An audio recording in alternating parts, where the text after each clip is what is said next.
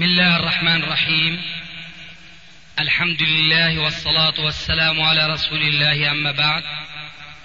فهذا أحد أشرطة سلسلة الهدى والنور من الدروس العلمية والفتاوى الشرعية لشيخنا المحدث العلامة محمد ناصر الدين الألباني حفظه الله ونفع به الجميع.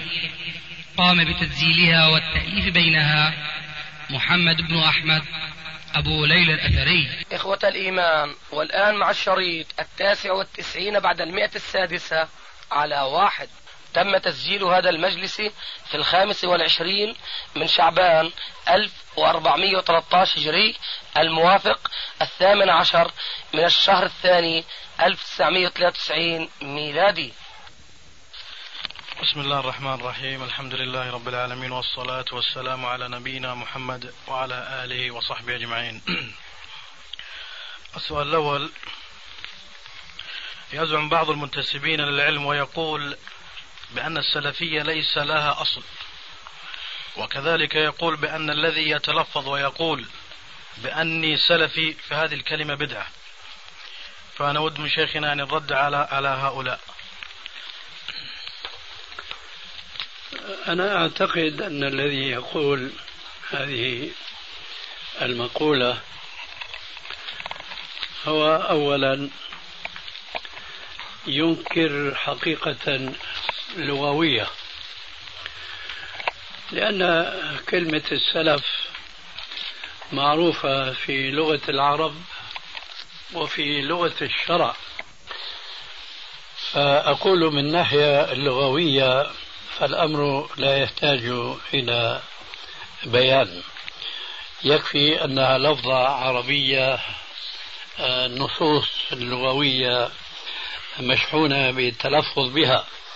لكننا مما نراه أهم من ذلك هو لفت نظر ذلك المنكر والمدعي بأن هذه اللفظة بدعة أن نذكره ببعض ما جاء في بعض الأحاديث النبوية مما صح عن النبي صلى الله عليه وآله وسلم أنه قال في مرض موته للسيدة فاطمة رضي الله تعالى عنها قال لها وإنك أول آلي لحوقا بي ونعم السلف أنا لك.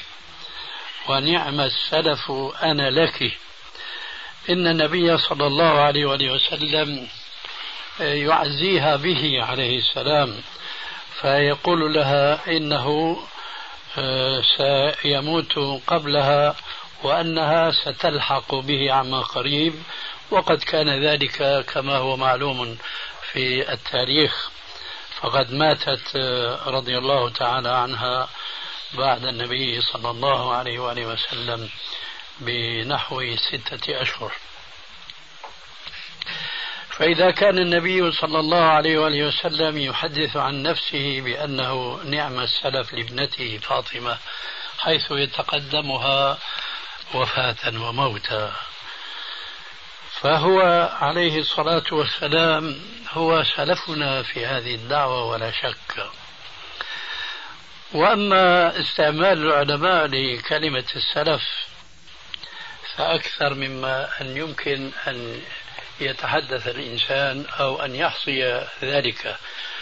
وحسب المسلم البصير في دينه أن يتذكر ما ينشده علماء السلف والمتبعين للسلف الصالح حينما يقولون في احتجاجهم في محاربة كل بدعة حدثت من بعدهم ألا وهو قولهم وكل خير في اتباع من سلف وكل شر في ابتداع من خلف. آه لذلك أنا أقول إن الذي ينكر هذا اللفظ من الناحية الشرعية وينكرها أيضا من الناحية النسبية فلا يجوز للمسلم أن يقول أنا سلفي. كأنه يقول لا يجوز أن يقول المسلم أنا متبع للسلف الصالح فيما كانوا عليه من عقيدة ومن عبادة ومن سلوك. ولا شك أن مثل هذا الإنكار لو أنه كان يعني ما يقول لكن نجد له عذرا في أنه لا يعي ما يقول. لو كان يعني ما يقول فمعنى ذلك أنه التبرؤ عن الإسلام الصحيح الذي كان عليه سلفنا الصالح.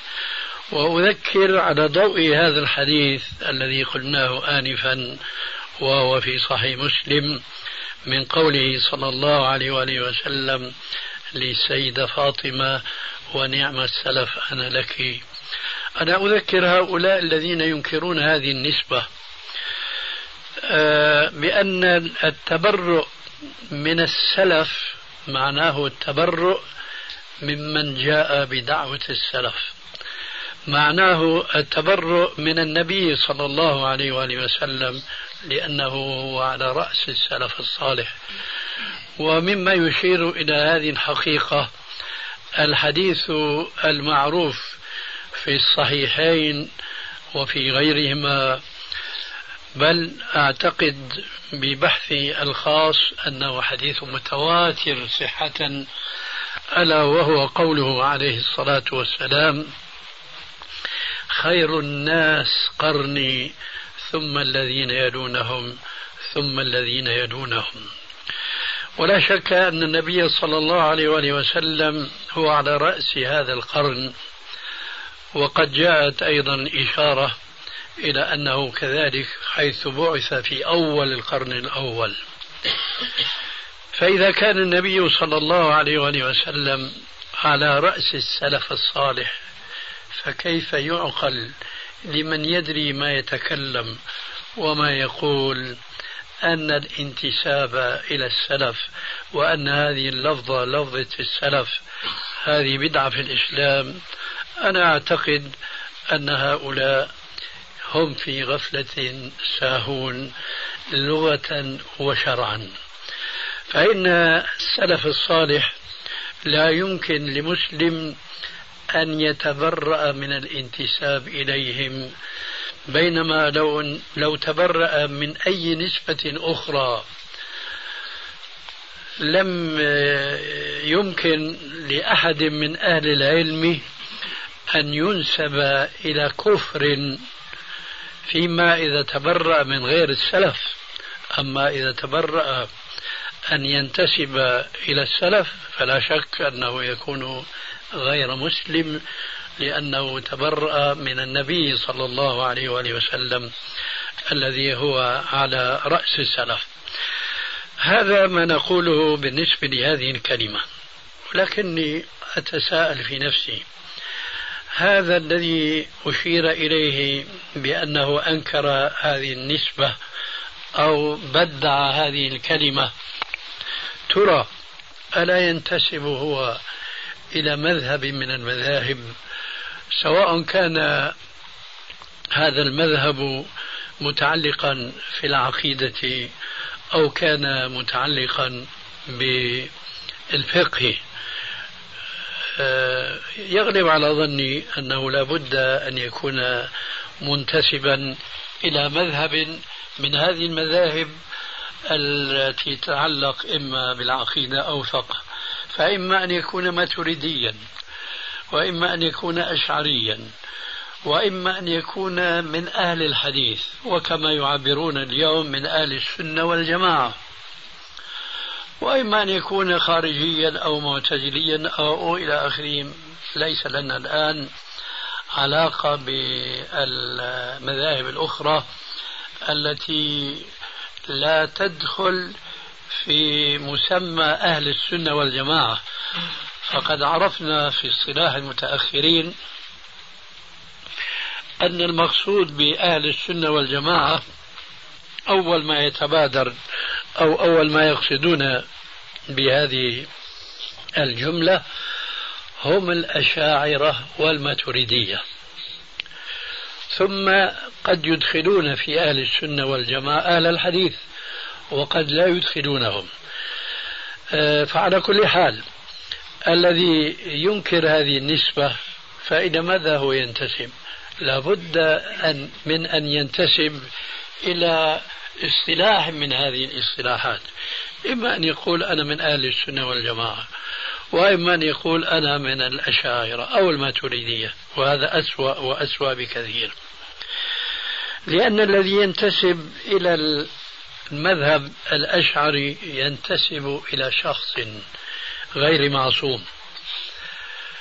والذي ينتسب إلى الماتريدي كذلك ينتسب إلى شخص غير معصوم. وقل كذلك بالنسبة للمذاهب الفقهية الأربعة فضلا عن المذاهب الأخرى الخارجة عن مذهب أهل السنة والجماعة. فكل هذه الانتسابات تنتسب إلى أفراد هم غير معصومين بلا شك. فكل هذه الانتسابات تنتسب إلى أفراد وإن كانوا من العلماء أصابوا أم أخطأوا فهم أفراد ليسوا بمعصومين. فليت شعري هل أنكروا مثل هذه الانتسابات؟ لو أنهم أنكروها لأصابوا لأنها انتسابات إلى أفراد غير معصومين. وليس الأمر كذلك بالنسبة لمن ينتسب إلى السلف الصالح فإنما ينتسب إلى العصمة. إنما ينتسب إلى العصمة. ذلك لأن النبي صلى الله عليه وآله وسلم قد ذكر من علامة الفرقة الناجية أنها التي تتمسك على ما كان عليه رسول الله صلى الله عليه وآله وسلم وما كان عليه أصحابه.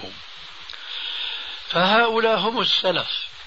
فمن تمسك بهم كان يقينا على هدى من ربهم.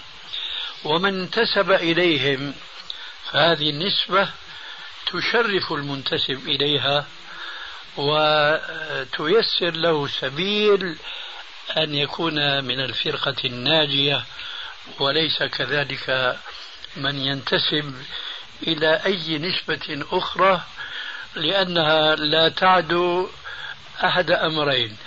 إما انتساب إلى شخص غير معصوم أو إلى أشخاص يتبعون منهج هذا الشخص الذي هو غير معصوم. فلا عصمة هنا بينما العصمة قائمة بالنسبة لأصحاب النبي صلى الله عليه وآله وسلم الذين أمرنا بأن نتمسك بسنته عليه السلام وسنة أصحابه من بعده. لذلك أعتقد أن الشخص المومى إليه آه، ينبغي أن يتراجع فورا عن أن يتلفظ بمثل هذه الكلمة. وأنا كنت سمعت شريطا لبعض الدعاة المعاصرين اليوم وأظنه على منهج الكتاب والسنة ولكنه لم يؤت فقها في الكتاب والسنة. فقرأت في الشريط أمرا غريبا أن من يصر على الانتساب هذه النسبة أنه يستتاب فإن تاب وإلا قتل. واحتج بعبارة نقلها عن ابن تيمية رحمه الله. وتلك العبارة في واد وفهمه هو أو فتواه في واد آخر. الشاهد نحن إنما نصر ونلح أن يكون فهمنا للكتاب والسنة على منهج السلف الصالح لكي نكون في عصمة من أن نميل يمينا أو يسارا وأن ننحرف بفهم لنا شخصي ليس هناك ما يدل عليه من كتاب الله ومن سنة رسول الله صلى الله عليه وآله وسلم. هذا ما يحضرني جوابا عن هذا السؤال. وأسأل الله عز وجل أن يهدي به من كان شاردا عنه. في سؤال يعني يقول هل منهج هل في منهج السلف الصالح في الدعوة إلى الله تعصب؟ يعني هذا أيضا نعم. آه، سؤال يلحق بسابقه. نعم. لأنه يتمسك بلفظة التعصب. التعصب من حيث معناه لا يمدح ولا يذم. وإنما المدح والذم ينصب على ما يتعصب به. فإن كان تعصب بالحق فهو أمر ممدوح وإن كان تعصب بالخطأ فهو مقدوح.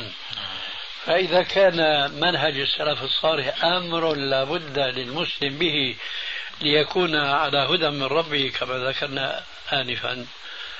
فهل يذم من يتمسك بهذا ويتعصب له؟ المسلم بلا شك بعامة. يتعصب لدينه ضد الأديان الأخرى التي انحرفت عن دعوة الله الحق. فهل هذا ذم هذا مدح. ولذلك فأنا أظن أيضا أنه أتي من سوء فهمه أيضا للفظة التعصب كما أساء فهم لفظة السلف نعم. يعني في بعض الجماعات يعني بعض ما يسمى ما يسمى بالسروريين. يعني يزعمون بأن الجمع بين السلفية والإخوان. فحصل نقاش بخصوص هذا وقلنا هذا يعني يعني بالنسبة دعوة سيرنا يعني زي ما تقول كوكتيل. فرددنا عليهم يعني بأن هذا تمييع للدين فلا ينبغي ذلك. فنبغى يعني من الشيخ توضيح لذلك أكثر. على كل حال نحن نسمع بالسروريين نعم. ولا نعرف عنه شيئا. فهل هناك شيء مسطور حتى ندرسه ونجيب عنه؟ لأن الخلاف الآن نعم. في السعودية على أشد مع الأسف. نعم. وأخشى أن يكون خلافا على الأقل بعضه خلافا لفظيا.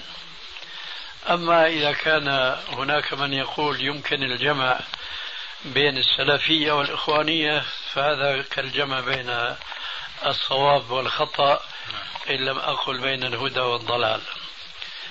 المنهج السلفي ليس له بديل ولا يمكن الاستعاضة عنه بشيء آخر أو أن يدخل فيه ما عليه بعض الأحزاب الأخرى كالإخوان المسلمين. أنا أقول بمثل هذه المناسبة كثيرا أقول إن منهج دعوة الإخوان المسلمين تقوم على كلمتين اثنتين فيما فهمته بتجربتي هذه الطويلة. وهي كتل ثم ثقف. كتل جمع الناس ثم ثقفهم. أما دعوتنا فهي دعوة الرسول عليه السلام وهي ثقف ثم كتل ثقف علم ادعو ثم اجمع الناس على هذه الدعوة الصالحة. أما أن نجمع الناس على عجرهم وبجرهم على هداهم وضلالهم ثم نحاول أن نثقفهم وأن نميز لهم الهدى من الضلال. فهذا أولا خلاف ما ابتدأ به رسول الله صلى الله عليه وآله وسلم دعوته. وثانيا هذا أمر لا ثمرة له لأننا نرى حتى بعض إخواننا الذين كانوا معنا على المنهج السلفي لما اشتغلوا بتكتيل الناس وتجميعهم نسوا دعوتهم وفلت زمام الأمر من بين أيديهم وأصابهم ما أصاب الإخوان المسلمين حيث مضى عليهم نحو قرن من الزمان وهم لا أقاموا دولة ولا حققوا كلمة آه، أحد رؤوسهم الذي قال أقيموا دولة الإسلام في قلوبكم تقم لكم في أرضكم. فلا هم أقاموا دولة الإسلام في قلوبهم ولا هم أقاموا دولة الإسلام في أرضهم. السبب من أحدث في أمرنا هذا ما ليس منه فهو رد. ولذلك فعاقبة من يخالف السنة أن يزداد ضلالا. وأن يذهب تعبه سدى لذلك نحن نقول كل الحركات وكل الدعوات القائمة اليوم على الأرض الإسلامية آه، أنا أعبر عنها بتعبير نظام عسكري في بعض البلاد آه، مكانك راوح. هم يتحركون وينشطون ويفعلون ويفعلون لكن في مكانهم لا يتقدمون. هذا إن لم يتأخروا. بينما دعوة السلف الصالح الحمد لله قد غيرت العالم الإسلامي كله حتى بعض هؤلاء الذين يصرون على انتهاج غير منهج السلف الصالح فقد صلحت عقيدة الكثيرين منهم بسبب الدعوة السلفية. فعرفوا ما يجب لله عز وجل من الصفات بعد أن كانوا جاهلين بها وعرفوا السنة الصحيحة من الضعيفة بعد أن كانوا يدعون إلى السنة على صحتها وعلى ضعف على ما فيها من ضعف. لا يصح نسبته إلى النبي صلى الله عليه وسلم وهكذا. فلذلك لا يمكن أن نتصور الجمع بين المنهج السلفي والمنهج لنقل الآن الخلفي. وهذا آخر الجواب. والحمد لله رب العالمين. لعلك تفيدنا بشيء. والله شيخنا أنا بعد البحر من ساق جزاك الله خير. نستفيد أيضا منكم. سنشد عضدك بأخيك. جزاكم الله خير. لكن إخواننا ندع المجال لهم للأسئلة لأن عندهم بعض الأسئلة وهم على سفر فلذلك نؤثرهم علينا. حتى لو كان عندنا فائدة والفائدة لا تذكر مع الفوائد الجميلة. عفوا بارك الله فيك فيك الخير والبركة. الله يبارك فيك. اسأل. الحمد لله والصلاة والسلام على رسول الله. ثم أما بعد. شيخنا في حديث حذيفة بن اليمان أن رسول الله صلى الله عليه وسلم عندما الحديث معروف طبعا عندما حديث الفتن في الصحيحين. نعم. فقال له ماذا ما تأمرني إن, إن, إن, أن أفعل يا رسول الله صلى الله عليه وسلم؟ قال عليك بخاصة نفسك واعتزل هذه الفرق ولو أن تعض على أصل شجرة حتى يدركك الموت وأنت على ذلك. فالسؤال هل ينطبق هذا الحديث على واقعنا المعاصر؟ نعم. لا شك أن هذا الحديث ينطبق تمام الانطباق على كل فرقة وكل جماعة أو حزب تتكتل بعضها على بعض ولا تتعامل مع الجماعات الإسلامية الأخرى على ما أمر الله عز وجل من الأخوة الإسلامية الصادقة. وبخاصة إذا ما اقترن بهذه الجماعات أو هذه الفرق آه، مبايعات يبايع لكل طائفة منها أمير يطاع كما يطاع الإمام الأعظم الذي يجب أن يبايع من جماهير المسلمين. أي من المعلوم عند علماء المسلمين أن الحاكم المسلم الذي يبايع من المسلمين كافة يصبح أمره واجب الإطاعة والتنفيذ والتطبيق بالشرط المعروف الذي عبر عنه الرسول عليه السلام في كثير من الأحاديث بمثل قوله لا طاعة لمخلوق في معصية الخالق. فأمر الحاكم المسلم المبايع من المسلمين يجب تنفيذه بهذا الشرط المذكور. وهذا معناه إذا أمر بشيء أصله في الشرع جائز ولكن هو رأى أن هذا الأمر الجائز الذي كونه في الشرع جائزا يعني سواء عليك أفعلت أم تركت. إذا أمر به هذا الحاكم المبايع من قبل المسلمين كافة يصبح تنفيذ هذا الأمر واجبا. هذا تمام أمر الوالدين مع الولد. إذا أمر أحد الوالدين ولده بأمر أصله جائز في الشرع وجب على هذا الولد إطاعته وتطبيقه. الآن هذه الأحزاب وهذه الجماعات تسلقت وأخذت مرتبة الإمام الأعظم الذي يبايع من كل المسلمين ومن هنا تزداد الشقة ويزداد الخلاف بين المسلمين لأن أمير هذه الجماعة يأمر بخلاف ما يأمر أمين تلك الجماعة. وهكذا تزداد الفرقة بين المسلمين بسبب ما يسمونه اليوم بالتنظيم وبسبب ما يسمونه بالتأمير المؤقت ولكنهم يرتبون عليه الأحكام المتعلقة بالأمير الذي هو الإمام. وأنا أضرب لكم مثلا يبين لكم أثر الأثر السيء الذي يزيد الخلاف خلافا والفرقة فرقة.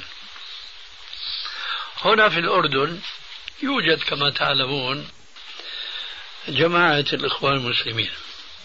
فأصدروا قرارا بمقاطعة الألباني ومقاطعة دروسه. هنا. وفعلا كنا نرى أثر هذه المقاطعة حينما يمر أحدنا بمن كان إذا مر به أخ من الإخوان المسلمين بادره بالسلام. أما بعد القرار فيزور عنه وينحرف عنه ويعرض عنه. لماذا؟ لأن القيادة اتخذت هذا القرار فيجب إطاعتها. ولو ليس هناك سبب كل السبب هو أن الألباني يدعو إلى الكتاب والسنة وعلى منهج السلف الصالح. وهذه الدعوة بلا شك تؤثر في بعض أفراد الجماعة. وفعلا هذا الشيء وقع. وأنذروهم أنذروهم لبعضهم. وبعد ذلك إيش بيقولوا؟ جمدوهم. فصلوهم. جديد نعم. جمدوهم. جمدوهم ثم فصلوهم. لماذا؟ لأنهم طلبوا منهم ألا يحضروا دروس الألباني. قالوا يا جماعة هذا الطلب أمر عجيب جدا. الألباني أولا لا يكتل حزبا حتى يضارب حزبكم إنما هو يدعو إلى اتباع الكتاب والسنة. وثانيا نحن نستفيد من دروسه ما لا نستفيد في محاضراتكم. فلماذا تأمروننا بألا نحضر جلسات هذا الرجل؟ قالوا وإلى الآن لا يمكن إما الولاء يكون لنا أو للشيخ. ازدواجية الولاء. ازدواجية الولاء. سبحان الله ولذلك فأنذروهم ستة أشهر.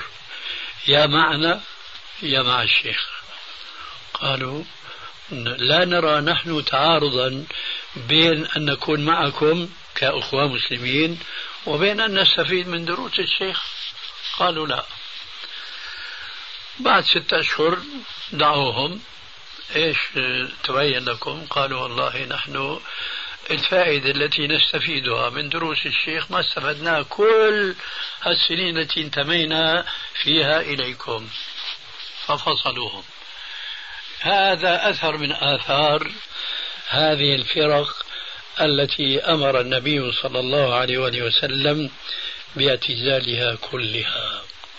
ولذلك فضرر هذا التكتل الحزبي لو لم نلمسه لمس اليد لكفى دليلا على مخالفتها للشرع مثل هذا الحديث ومثل الآية الكريمة ولا تكونوا من المشركين من الذين فرقوا دينهم وكانوا شيعا.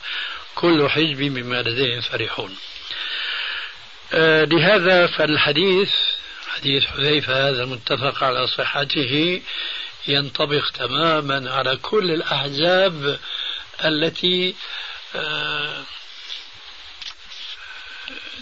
إيش العبارة؟ تتقوقع. تتقوقع. هذا عبارة مناسبة لهؤلاء.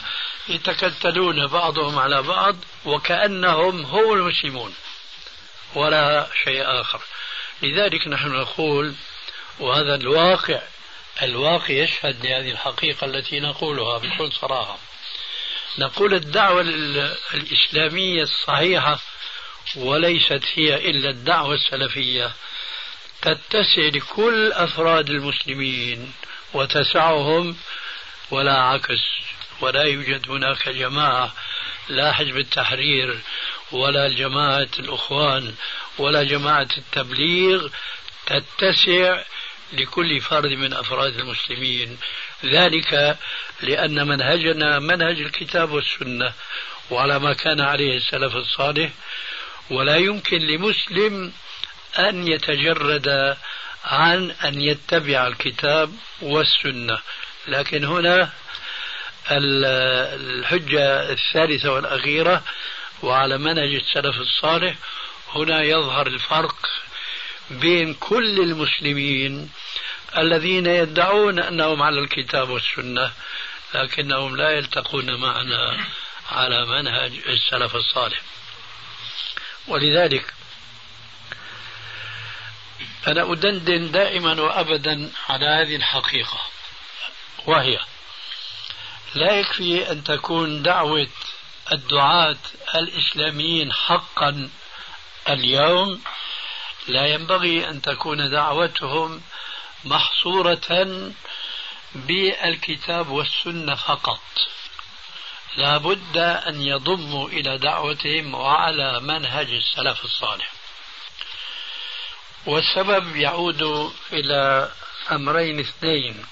أحدهما يتعلق بالنصوص الشرعية والآخر يتعلق بالأحوال الواقعية المتعلقة بكل الطوائف الإسلامية.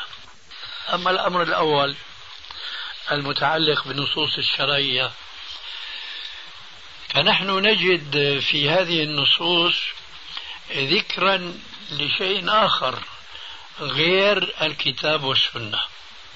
كما نجد مثلا مثل قوله تعالى وأطيعوا الله وأطيعوا الرسول وأولي الأمر منكم إذا لو كان هناك ولي أمر مبايع من المسلمين لوجب كما شرحت آنفا إطاعته كما يجب علينا إطاعة الكتاب والسنة. مع أن هذا ولي الأمر قد يخطئ هو من ومن حوله لكن دفعا لمفسدة اختلاف الآراء وجب علينا إطاعة هذا الولي ولي الأمر بالشرط المذكور آنفا. لا طاعة لمخلوق في معصية الخالق. هنا وقفة من أجل العبرة فقط. حزب التحرير يتبنى إطاعة الحاكم ولو خالف في ذلك الشرع. وهذه مناقشة جرت بيني وبينهم حينما جمعنا السجن في سوريا وسجن معروف في بلد اسمه الحسكة. وهذا السجن يا أستاذ من فضائل عبد الناصر هذا القبيل سجن عجيب جدا. آه ارتفاعه نحو ستة أمتار سبعة أمتار. مشان هو مشان نعم. المقصود والقصة طويلة إنما الموضع الشاهد منها. دخلت هذه هذه القاعة الكبيرة جدا وفيها نحو خمسة عشر شخصا من حزب التحرير. فكانت تجري بيني وبينه مناقشات كثيرة. يتبنون أن رأي الحاكم يجب تنفيذه ظاهرا وباطنا. فضربت لهم مثلا. قلت إذا كان الحاكم يتبنى رأي المذهب الكوفي وهو الذي يقول بالتفريق بين بين المسكر المتخذ من العنب والمسكر المتخذ من غير العنب. هذا مذهب أهل الرأي وهذا المذهب وحده يدلني أنا أن انتسابهم إلى الرأي هو ذاك الرأي الذي ذمه السلف الصالح وإلا لا رأي عندهم. لأنها ظاهرية مقيتة. هناك سائلان كلاهما مسكر أحدهما متخذ من العنب والآخر متخذ من الذرة من التمر من أي مادة أخرى. هذا الأول يحرم منه قليله وكثيره. المسكر المتخذ من العنب في مذهبهم يحرم منه قليله وكثيره. أما المسكر الآخر فلا يحرم منه إلا الكثير المسكر. قلت وهذا يعني البحث فيه طويل لكن ليس هنا الشاهد منه. فقلت لتحريري قلت لو أن الملك أو الحاكم المسلم تبنى هذا المذهب الكوفي وأباح استيراد ومعاقرة الخمر المتخذ من غير العنب. هل تطيعه؟ قال نعم أطيعه. وهو يرى وهو يرى أنه حرام. فقلنا له هنا العبرة بارك الله فيكم. ماذا تفعل بقوله عليه السلام؟ لا طاعة لمخلوق في معصية الخالق. قال وتعجبوا ما, ما شاء لكم من تعجب. قال لا طاعة لمخلوق في معصية الخالق. إذا كان هذا المخلوق يرى أنه ما أمر به هو معصية.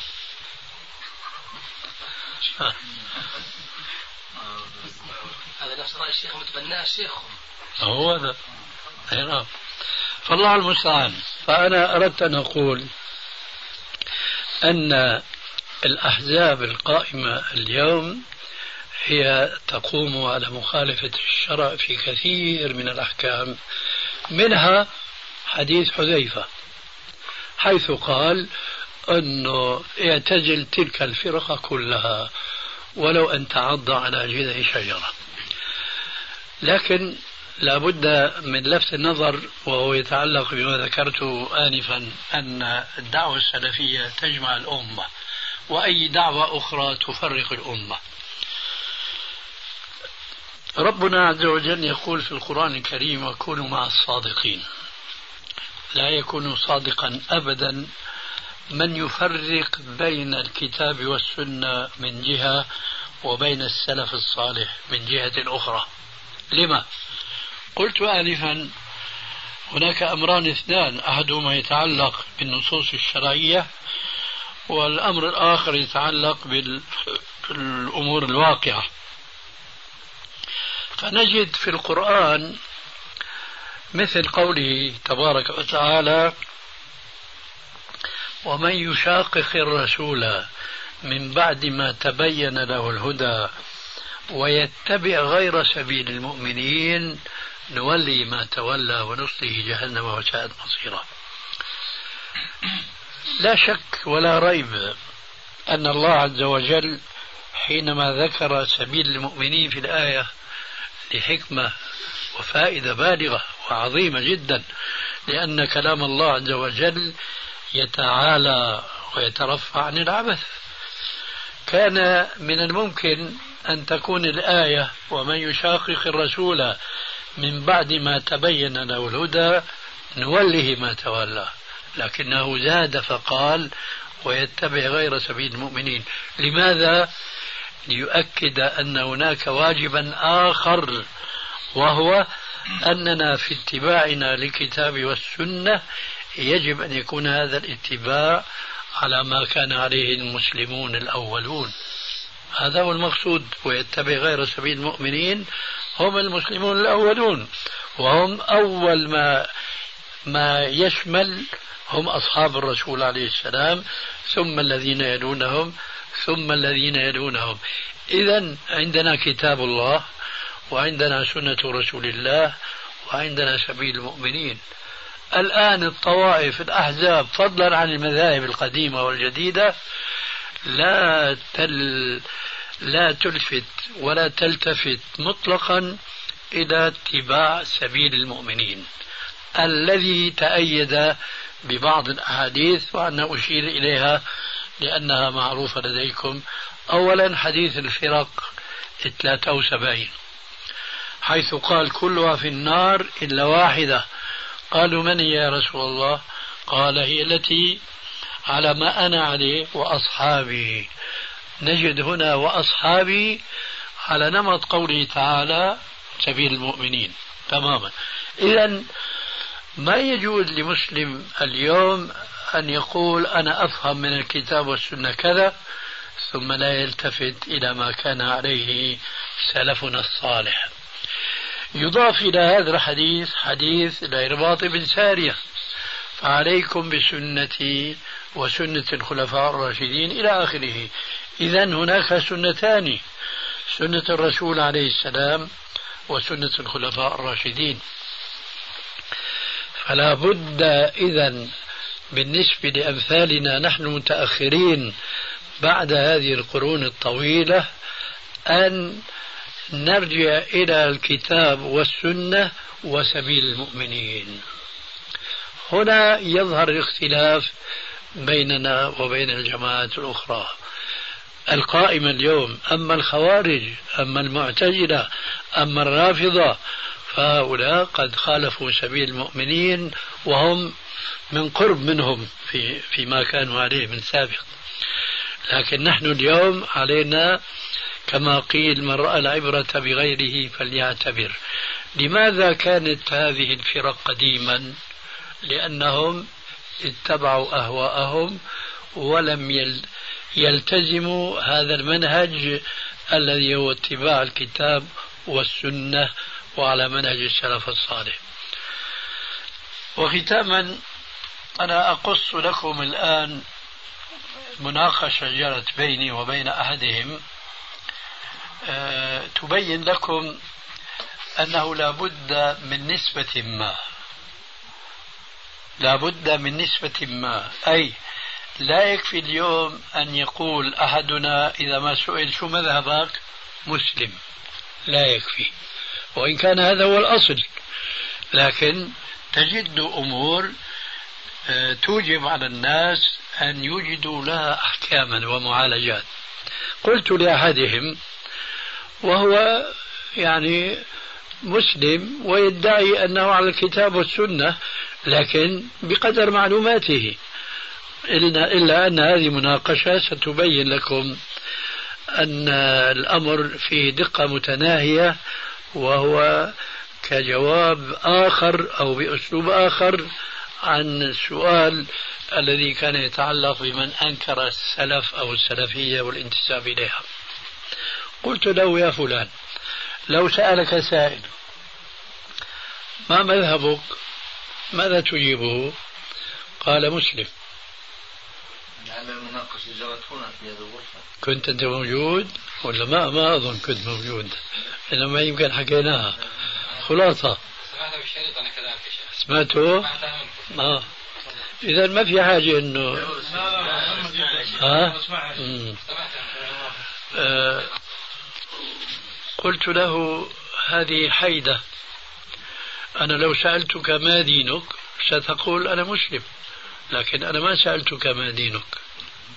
ما مذهبك. هذا أولا. ثانيا لا فرق بينك وبين الرافضي والخارج ما دينك ما مذهبك.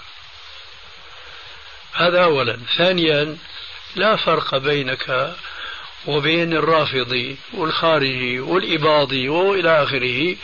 هو سيجيب بجوابك وأنا أريد أن تجيب جواب تبين واقعك وتنصح الناس أن يكونوا مثلك. فحينما تقول أنت أنا مسلم وهو يقول مسلم وذاك يقول مسلم إلى فعرف أن الجواب خطأ. فوضع له قيدا. فقال أنا مسلم على الكتاب والسنة. قلت له أيضا هذا لا يكفي. أنا أسألك الآن سؤالا جانبيا. لو سألت الشيعي أو الإباضي هل يقول لك أنا مسلم لست على الكتاب والسنة أم يقول قولتك هذه؟ قال هو كذلك. قلت إذا نريد أن تبين واقعك أيضا. وألا شركت نفسك مع غيرك ممن تحكم بضلالهم وانحرافهم عن الكتاب والسنة. الرجل إلى حد ما كبير في اعتقادي عنده يعني إنصاف وعنده تجرد وإن كانت معلوماته إلى حد ما. فأيضا تبين له أن هذا الجواب لا يكفي اليوم. قلت إذا ماذا تقول؟ قال أقول على الكتاب والسنة وعلى ما كان عليه السلف الصالح. قلت حسنا. كل من سألك وكلما سئلت بدك تعمل محاضرة وتقول أنا على الكتاب والسنة وعلى منهج السلف الصالح. قلت له يعني أنت الآن قلت صوابا وعلى منهج السلف الصالح يعني مذهب السلف الصالح هو الصواب. طيب قلت له من ينتسب إلى هذا المذهب؟ يكون على صوابا؟ قال نعم. قلت حتى نلخص المحاضرة هذه كلها. يا ترى من الناحية العربية يجوز أن يقول مثلي أنا سلفي؟ أي منتسب إلى الكتاب والسنة وعلى منهج السلف الصالح. فسكت الرجل. يعني أقل ما يقال مفحما إن لم يكن مقتنعا. أي نعم. جميل. فشاهد بارك الله فيكم هذه حقائق. إذا الإنسان يعني كان غافلا عنها كان بعيدا عن الكتاب والسنة ولو ادعى أنه على الكتاب والسنة. شيخنا إتماما لهذا الجواب جزاك الله خيرا. تفضل. آه، حين بدأت آه، قرون الفرق تظهر في مجتمعات المسلمين. كان يقال آه، شيعي وخارجي وحتى يماز بين هؤلاء ومن كان على غير منهج هاتين الفرقتين العظيمتين الكبيرتين. صار يقال أهل السنة والجماعة. نعم. ولكن مع الأيام تداخلت الأمور وتشاكلت الصفات وأصبح من العسير علينا أن ننطق بهذه الكلمة على ما كان ينطق عليها سلفا سابقا. نعم. ومن هنا نجد أن كثيرا من العلماء أو من المنتسبين للعلم ومن الدعاة الإسلاميين أيضا الكبار الذين يشار إليهم بالبنان عندما يريدون آه، أن يقولوا قولتهم نحن نجمع ولا نفرق. فلا ينبغي أن نوجد هذه الأسماء التي هي موجودة في حياتنا وكل وكل فرقة من هذه الفرق أو جماعة من هذه الجماعات تدعي أنها على مذهب كذا أو على منهج كذا. لا حول ولا قوة ينبغي أن يقال أهل السنة والجماعة. فهل لهذا المصطلح القديم مكان اليوم في حياتنا التي نعيشها؟ فجزاك الله خيرا. وإياك. أنا سبق أن نصحت أحد الدعاة الذين يقال أنه من الدعاة أن لا يستعمل كلمة أهل السنة والجماعة. وأنا ألمحت إلى السبب في كلمة مني سبقت. ذلك لأن كلمة أهل السنة والجماعة إنما يتبادر منها أن المقصود بها الماتريدية والأشاعرة. ولذلك في مهاتفة لأول مرة يتصل بي زين الدين عابدين سرور من لندن هاتفيا. وأظن قص عليك القصة ابنك عاصم. نعم. فحديث طويل بيني وبينه. في نهاية المطاف قلت له أنا أراك تستعمل كلمة أهل السنة والجماعة كثيرا في مجلتك السنة. وأنا أرى أن تدع هذه الكلمة للسبب الذي ذكرته آنفا أن هذه الكلمة لا تعني الأهل السنة حقا أي الذين يتبعون الكتاب والسنة على ما جاء في السنة من اتباع السلف الصالح. لا تعني هذه الكلمة اصطلاحا أبدا إنما تعني الأشاعرة والماتريدية. فأنا أرى ألا تستعمل هذه الكلمة في مجلتك. هذا كان طبعا بعد مناقشة طويلة وأنه تبرأ من الأخوة المسلمين منذ عشرين سنة وأنه سلفي العقيدة وأنه يدافع عني في غيبتي وإلى آخره. فقلت له هذه الكلمة. قال أنا ما أرى ذلك. أنا ما أرى ذلك. قلت لك رأيك لكن أنا أقول لك الآن أنصحك. من قبل أبديت له رأيا. قلت له أنا الآن أنصحك بأن لا تستعمل هذه الكلمة أهل السنة والجماعة لأننا أمرنا أن نكلم الناس على قدر عقولهم على قدر مفاهيمهم. فأنت حينما تستعمل هذه الكلمة آه، تجعلنا نحن نصدق الاتهامات التي كنا نسمعها. وقال لي في أول مخاطبته إياي أنه ينقل إليك عني أشياء فلا تصدقها فاستعمالك هذه الكلمة هو كلمة سياسية اليوم أي لا تريد أن تنتسب إلى دعوة صريحة. حتى لا يقال أنت لست من إخوان مسلمين أنت لست من جماعة التحرير. لأهل السنة والجماعة. وهذه كلمة تجمع كل هؤلاء على ما بينهم من اختلاف.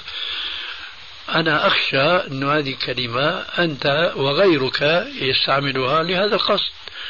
وهذا ليس من أسلوب السلف الصالح وإنما أنت عليك أن تدعو بكل صراحة وهذا لا ينافي قوله تعالى ادع إلى سبيل ربك بالحكمة والموعظة الحسنة إلى آخر الآية.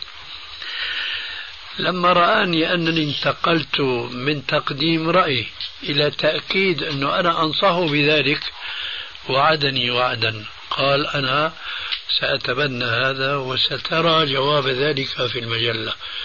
لكن أنا إلى الآن ما جاءتني ولا جزء من هذه المجلة بينما كانت تأتيني من قبل أجزاء متفرقة. فهل منكم من رأى أثرا لمثل هذا الوعد؟ لأنه عمل بنصيحته كيف؟ آه، اكتفى بأن لا يرسل. هكذا يعني. لا حول ولا لكن إلا بالله. نعم. رأيت شيئا لعله أعجب من ذلك شيخنا. ها طلعت أنا في أمريكا في الفترة الأخيرة على مجلة السنة آه، عددين يبحث فيهما تحت عنوان السرورية. عجيب. نعم. ها. بهالعنوان تماما. وينفي تحت هذا العنوان وجود شيء اسمه السرورية. مم. ويقول أنا لم أدعو يوما إلى جماعة ولا إلى حزب. وأنا كذا وأنا كذا يعني كلها نفي ويرد على بعض آه، قضايا الإخوان المسلمين. ويذكر جانبا من سيرتهم. يعني كلام في الحقيقة يعني غريب جدا. لأنه يعني شيء يكاد يكون متواترا أن الرجل صاحب جماعة ومنهج ودعوة. فلما ينفي اسم السرورية هذا أمر ما في إشكال لأنه هو لا يؤمن بشيء اسمه السرورية إيه. لكن لما ينفي أن يكون هو رئيس جماعة أو مسؤول عن جماعة أو كذا فهنا يعني موضع الغرابة. والله تعالى أعلم. فالخلاصة أنا لا أرى استعمال هذه الكلمة لأنها من أساليب السياسيين. حيث ترضي كل طائفة وكل جماعة من المسلمين. كل يقول كما قلت آنفا من الذي يتبرأ من انتساب الكتاب والسنة؟ لا أحد. فإذا أهل السنة والجماعة كل هذه الجماعات الإسلامية القائمة على وجه الأرض.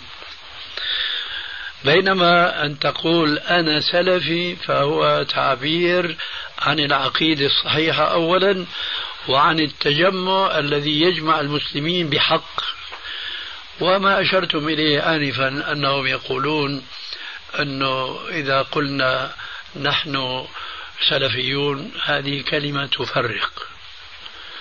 أنا أقول من أسماء الرسول عليه السلام المفرق بل من أسماء القرآن الكريم الفرقان حيث يفرق بين الحق والباطل. والرسول فرق بين المسلم وبين المشرك فرق بين الابن وأبيه بماذا؟ بالإسلام. هذا مسلم وهذا كافر. فمن أساليب الدعاية المنحرفة عن الكتاب والسنة كما قلت آنفا منهج الأخوة المسلمين كتل جمع ثم ثقف. وأظن الآن ما كملت ما أقوله أنا عادة. هم يقولون جمع ثم ثقف ثم لا ثقافة ولا شيء. بدليل كل هذه السنين نحو سبعين سنة أو ثمانين سنة والأخوة المسلمون لا يزدادون علما وفهما وصلاحا وعملا بالإسلام. إذا لا شيء هناك من الثقافة. والدليل أنهم يجمعون بين السلف والخلف والمذهب والصوفي وإلى آخره. كيف بإمكانهم أن يجمعوا بين هذه المتناقضات تحت راية واحدة؟ هي الإسلام الإسلام بالمفاهيم المتعددة. هذا ليس إسلاما. إذا كان النبي صلى الله عليه وآله وسلم كان إذا قام يصلي في الليل يفتتح صلاة القيام بدعائه اللهم رب جبرائيل وميكائيل وإسرافيل إلى أن يقول اهدني لما اختلف فيه من الحق بإذنك. إنك تهدي من تشاء إلى صراط مستقيم. إذا كان رسول الله يطلب من الله أن يهديه من الحق الذي اختلف فيه الناس ونحن نجد الاختلاف كثيرا وكثيرا جدا اليوم ثم لا ندعو الله بمثل ما دعا به رسول الله بل نقر الاختلاف. ونقول بلسان الحال تارة وبلسان المقال تارة أخرى من قلد عالما لقي الله سالما. أما اتباع الكتاب والسنة فصار نسيا منسيا. والله المستعان. ولا حول ولا قوة إلا بالله. شيخنا مما يرى الإنسان يعني الآن من تتبعه أحوال المسلمين في كل بلادهم يرى أو ربما يحدث ما سيكون من أمر لا أقول من أمر المسلمين الجماعات المتفرقة فقط وإنما أيضا من غير المسلمين في مجتمعات المسلمين. آه، أنا أظن والله أعلم أنه سيأتي يوم على الناس أن يقال أهل السنة والجماعة لا للرافضة والشيعة والخوارج وأهل السنة والجماعة فقط وإنما يقال أيضا أهل السنة والجماعة للمسلمين وغير المسلمين الله أكبر بدعوى آه. أنه لا يجوز أن ننبذ هؤلاء الذين يعيشون في مجتمعاتنا لأنهم إخوان لنا ولهم ما لنا وعليهم ما علينا أيضا. وأنه يجب أن يكون هناك ائتلاف لا اختلاف وأن لنا عدوا أكبر من أن نوجد الفرقة أو نزيد فيها ويجب علينا أن نجتمع على كلمة واحدة ولا يهمنا أن يقال هذا نصراني أو هذا مسلم فإن الدين لله والأرض للجميع. والوطن للجميع. نعم. وبذلك نخلص إلى أنه لا فرق بين مشرك وغير مشرك بين. نصراني ويهودي وبين مسلم. لقد جاءني سؤال هاتفي من اليمن أكثر من مرة. بل عندي خطاب مطبوع مرسل بالفاكس. بيقول أن الإخوان المسلمين تحالفوا مع البعثيين ومع العلمانيين ويحاربون السلفيين هناك ويعتبرونهم أنهم يفرقون الصف. هذا الذي تقوله. في سورتها شيخنا سورة الجريدة تبعتها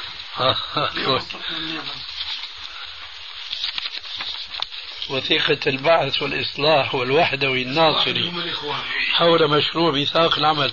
أسمع الأخوان فقرة مهمة في المقال هذا. والله المستعان. والله أنا ما عندي خبرة شيخنا. والله. هذه من كراماتي شيخنا. بارك الله. المهم هو تأكيد لما ذكر شيخنا هذا يعني نقل للوثيقة التي هي وثيقة تحالف واتفاق وتعاون سموها أو سموها وثيقة البعث والإصلاح. الإصلاح اللي هو حزب الإخوان المسلمين هناك. البعث والإصلاح والوحدة والناصري الله أكبر.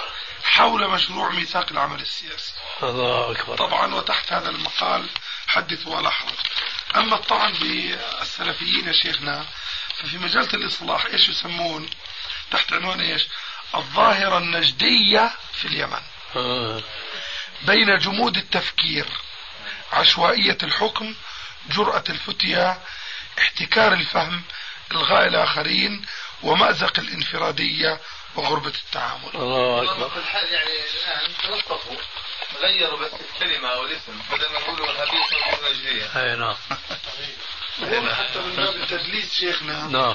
في عدد آخر هذا هو منهجنا السلفي. ما شاء الله. هذا هو منهجنا السلفي. وأما تحت هذه الكلمة فحدث ولا حرج بل حدث وكل الحرج من التلبيس والتدليس. ولا حول ولا قوة إلا بالله. الله هنا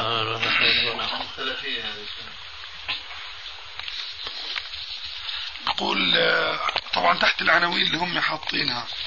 يقول فتح باب الاجتهاد للعاطلين عن آلات البحث وضوابط الاستنباط بدعوى تحري الدليل يخالف منهج السلف.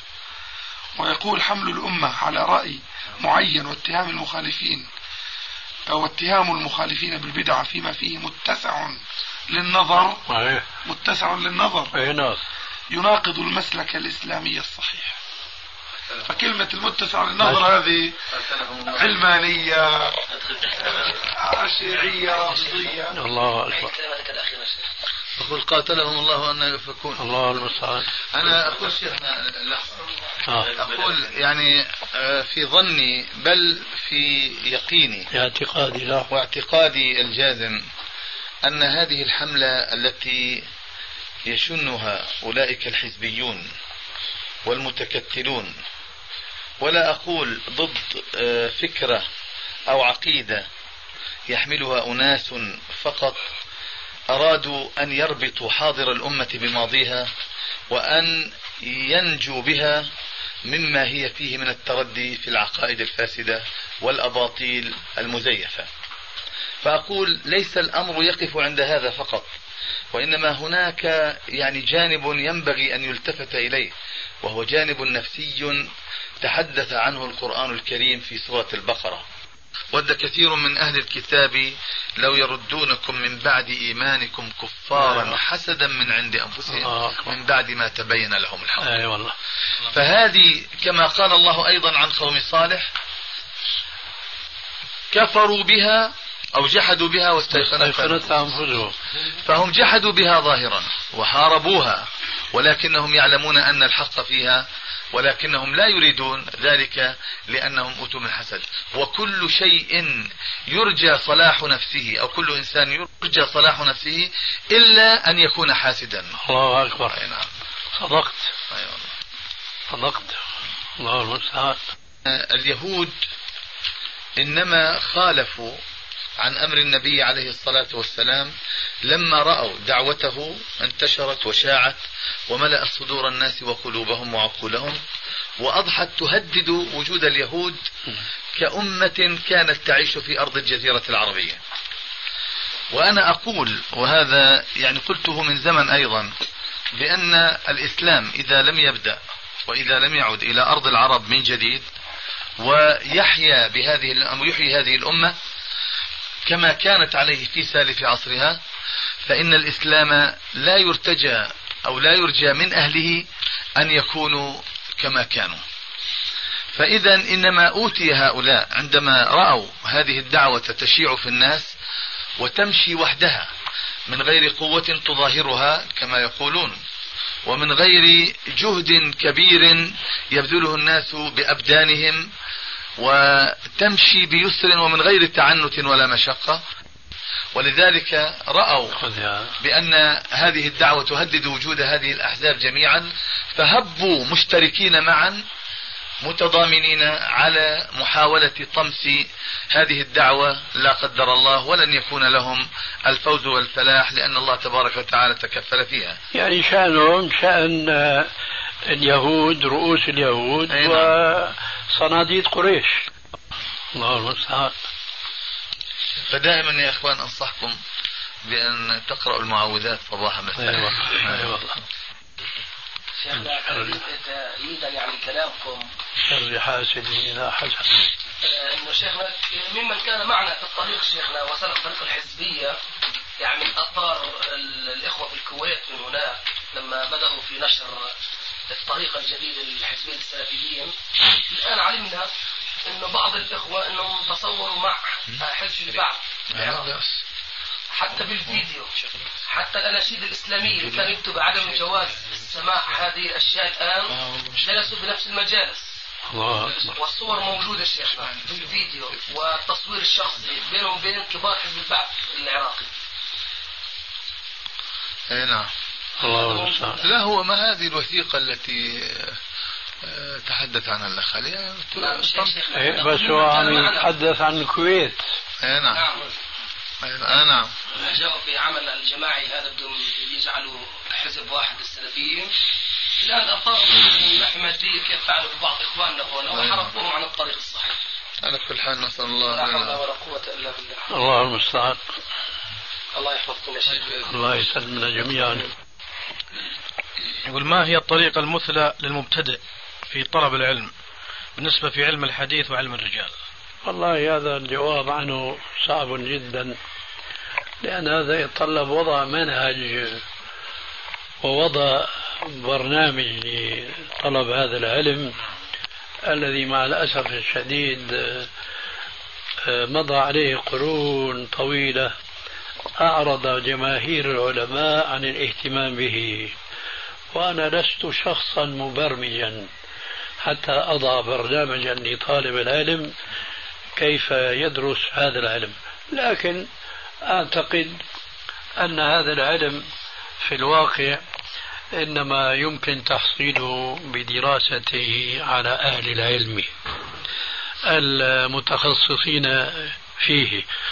أما إذا كان يعيش طالب العلم في بلد قل فيه الدارسون أو المتخصصون لهذا العلم فنحن ننصحه بأن يقرأ بعض الكتب التي ألفت في المصطلح وتكون عبارتها سهلة وليس فيها تعابير اصطلاحية لا يفهمها عامة الناس. فأنصح أن يبدأ طالب العلم إذا كان يدرسه دراسة شخصية بكتاب اختصار علوم الحديث لابن كثير الدمشقي. ومع الشرح الذي كان وضعه عليه الشيخ أحمد شاكر رحمه الله المصري فإن هذا الرجل من نوادر علماء الحديث في العصر الحاضر الذين كانوا درسوا هذا العلم نظريا وعالجوه تطبيقا عمليا. ثم يرتقي بعد ذلك ويدرس المنابع والمصادر التي هو يعني ابن كثير استقى كتابه هذا من تلك المصادر كمثل مقدمة علوم الحديث لابن الصلاح وعلوم الحديث لأبي عبد الله الحاكم والكفاية للخطيب البغدادي وهكذا. وبعد ذلك يعني إذا استلم الطريق الله عز وجل يهديه الله سواء السبيل ولا بد من أن يسأل إذا ما أشكل عليه بعض العبارات من حوله من أهل العلم أو طلاب العلم. هذا ما يمكن الكلام الآن جوابا عن هذا السؤال. وجزاكم الله خيرا شيخنا بارك فيكم. أسأل الله العظيم رب العرش العظيم أن يمد في عمركم وأن يبارك في جهدكم وأن يشد من أزركم وأن يجعلكم دائما علما شاهرا سيف العلم في وجوه أعداء السنة والكتاب. وصلى الله. أعوذ بالله السميع العليم من الشيطان الرجيم من همزه ونفثه ونفخه. يا أيها الذين آمنوا اتقوا الله حق تقاته ولا تموتن. ولا تموتن إلا وأنتم مسلمون. واعتصموا بحبل الله جميعا ولا تفرقوا. واذكروا نعمة الله عليكم إذ كنتم أعداء فألف بين قلوبكم. فألف بين قلوبكم فأصبحتم بنعمته إخوانا وكنتم على شفا حفرة من النار فأنقذكم منها. كذلك يبين الله لكم آياته لعلكم تهتدون. ولتكن منكم أمة يدعون إلى الخير ويأمرون بالمعروف وينهون عن المنكر وأولئك هم المفلحون. ولا تكونوا كالذين تفرقوا واختلفوا من بعد ما جاءهم البينات. وأولئك لهم عذاب عظيم. يوم تبيض وجوه وتسود وجوه. فأما الذين اسودت وجوههم أكفرتم أكفرتم بعد إيمانكم فذوقوا فذوقوا العذاب بما كنتم تكفرون. أعوذ بالله السميع العليم من الشيطان الرجيم من همزه ونفخه ونفخه. وقال الذي آمن يا قوم اتبعون أهدكم سبيل الرشاد. يا قوم إنما هذه الحياة الدنيا متاع. وإن الآخرة هي دار القرار. من عمل سيئة فلا يجزى إلا مثلها. ومن عمل صالحا من ذكر أو أنثى وهو مؤمن فأولئك يدخلون الجنة يرزقون يرزقون فيها بغير حساب. ويا قوم ما لي أدعوكم إلى النجاة وتدعونني إلى النار. تدعونني لأكفر بالله وأشرك به ما ليس لي به علم. وأنا أدعوكم إلى العزيز الغفار. لا جرم أن ما تدعونني إليه ليس له دعوة. ليس له دعوة في الدنيا ولا في الآخرة. وأن مردنا إلى الله. وأن المسرفين هم أصحاب النار. فستذكرون ما أقول لكم. وأفوض أمري إلى الله. إن الله بصير بالعباد. أعوذ بالله السميع العليم من الشيطان الرجيم من همزه ونفثه ونفخه. تبارك الذي جعل في السماء بروجا وجعل فيها سراجا وقمرا منيرا وهو الذي جعل الليل والنهار خلفة خلفة لمن أراد أن يتذكر أو أراد شكورا وعباد الرحمن الذين يمشون على الأرض هونا وإذا خاطبهم الجاهلون قالوا سلاما. والذين يبيتون لربهم سجدا وقياما. والذين يقولون ربنا اصرف عنا عذاب جهنم. إن عذابها كان غراما إنها ساءت مستقرا ومقاما. والذين إذا أنفقوا لم يسرفوا ولم يقتروا وكان بين ذلك قواما.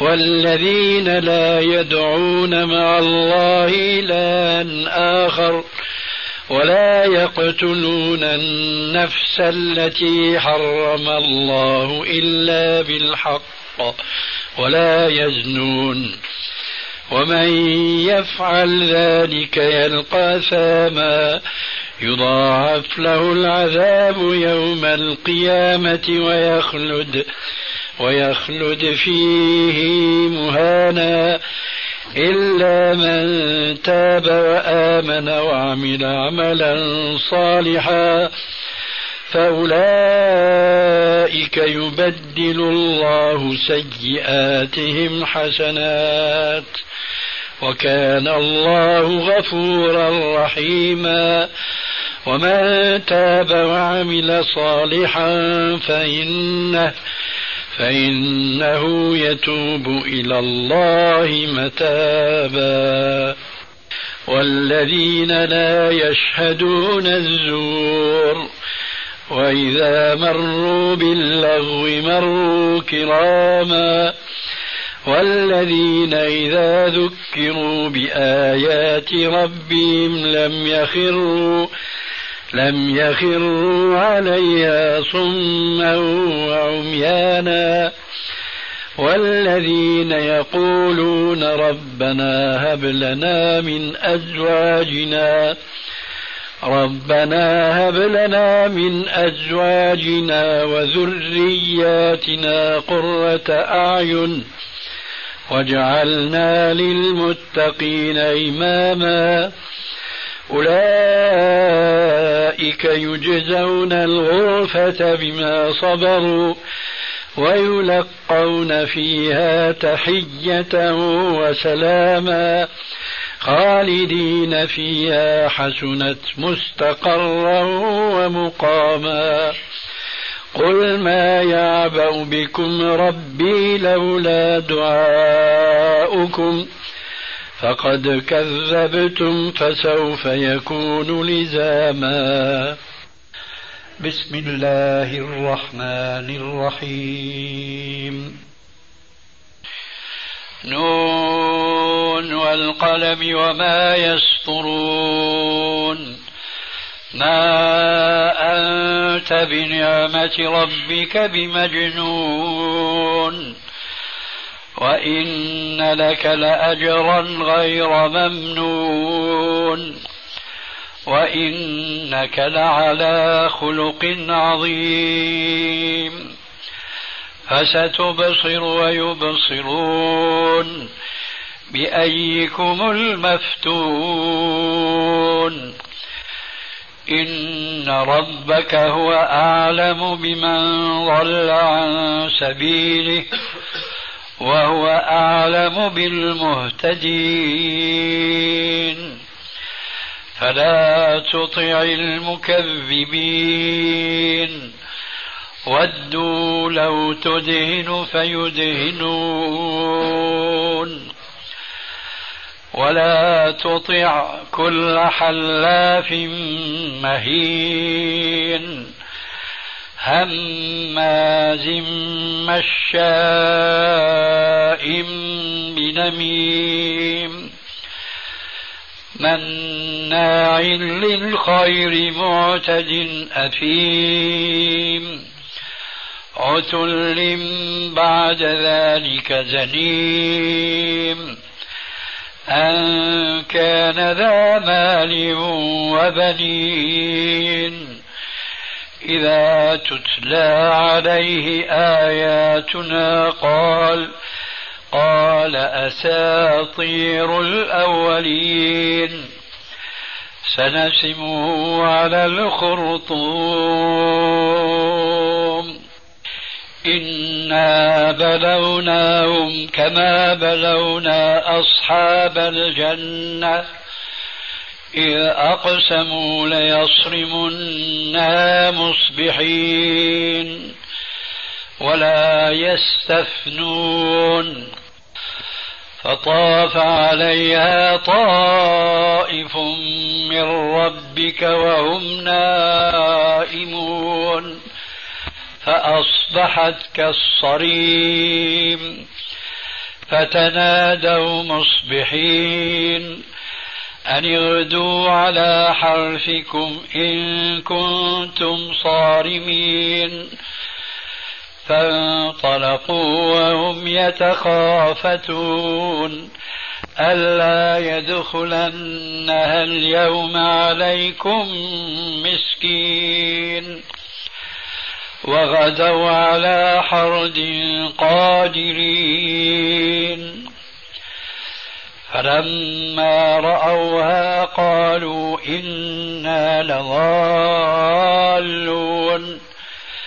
بل نحن محرومون قال أوسطهم ألم أقل لكم لولا تسبحون قالوا سبحان ربنا إنا كنا ظالمين فأقبل بعضهم على بعض يتلاومون. قالوا يا ويلنا إنا كنا طاغين. عسى ربنا أن يبدلنا خيرا منها. إنا إلى ربنا راغبون كذلك العذاب ولعذاب الآخرة أكبر لو كانوا يعلمون بسم الله الرحمن الرحيم عبس وتولى أن جاءه الأعمى وما يدريك لعله يزكى أو يذكر فتنفعه الذكرى. أما من استغنى فأنت له تصدى وما عليك ألا يزكى.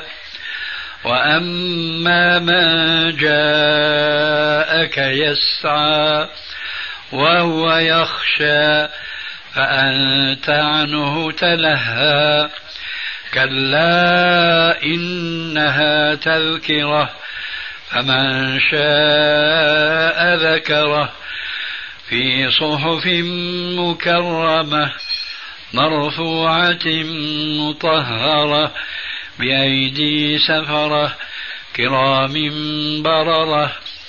قتل الإنسان ما أكفره. من أي شيء خلقه. من نطفة خلقه فقدره. ثم السبيل يسره. ثم أماته فأقبره. ثم إذا شاء أنشره. كلا لما يقض ما أمره. فلينظر الإنسان إلى طعامه أنا أنا صببنا الماء صبا ثم شققنا الأرض شقا. فأنبتنا فيها حبا وعنبا وقضبا وزيتونا ونخلا وحدائق غلبا وفاكهة وأبا. متاعا لكم ولأنعامكم. فإذا جاءت الصاخة يوم يفر المرء من أخيه وأمه وأبيه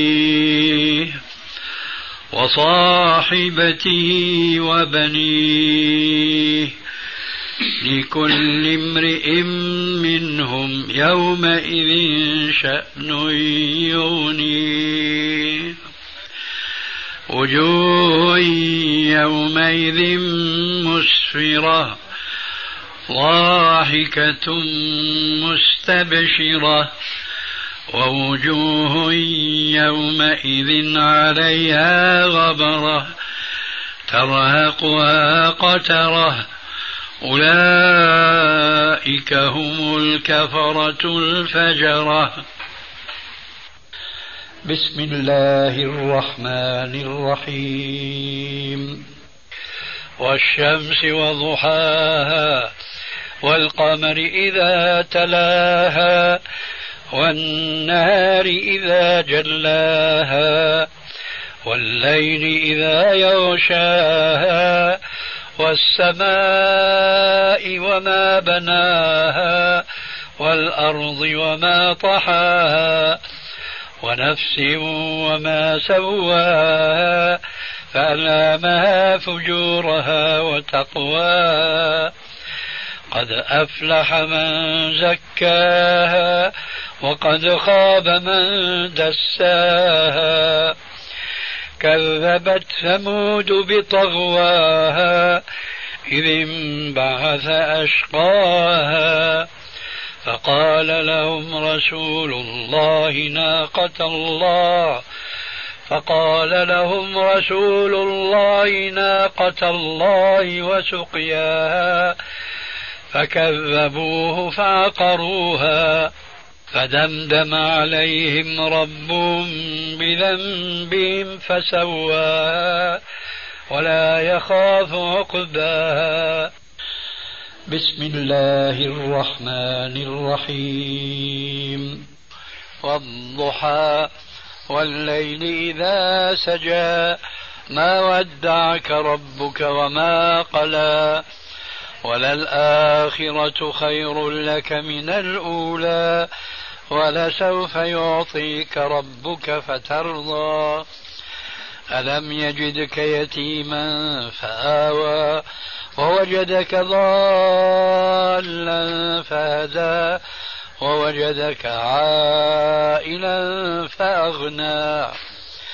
فأما اليتيم فلا تقهر. وأما السائل فلا تنهر. وأما بنعمة ربك فحدث